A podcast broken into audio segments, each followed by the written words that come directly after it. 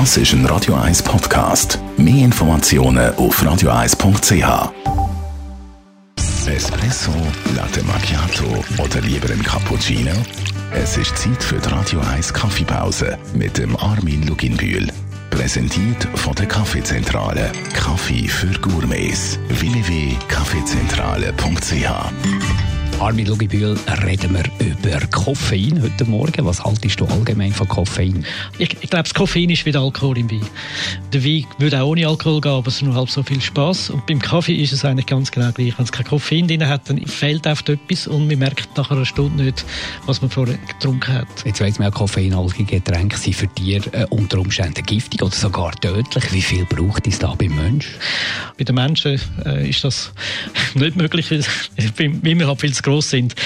Aber äh, wir bräuchten etwa 10 Gramm Koffein, das uns äh, würde schaden und das sind etwa 330 Tassen pro Tag.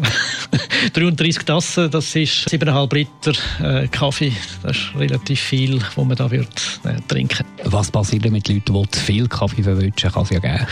Die meisten Menschen, die, die ich erfahre, also die, die bei uns in die Schulungen kommen und das erste Mal, mal so viel Kaffee in einer Stunde trinken, also ich rede von 20, 30 Kaffee, das ist also nicht 300, das ist also zehnmal weniger, dann, dann wird es übel. Die müssen dann einfach mal absitzen und nach 10 Minuten ist das in den meisten Fällen vorbei. Die Übelkeit hört sofort auf, also die Reaktion, wenn man äh, Koffein absetzt dann geht das sofort äh, weg. Und das finde ich eigentlich noch spannend. Das ist beim Alkohol nicht so.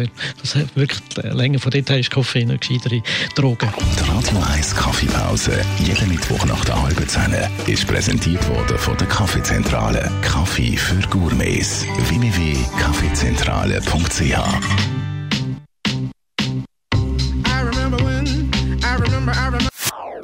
Das ist ein Radio 1 Podcast. Mehr Informationen auf radio1.ch.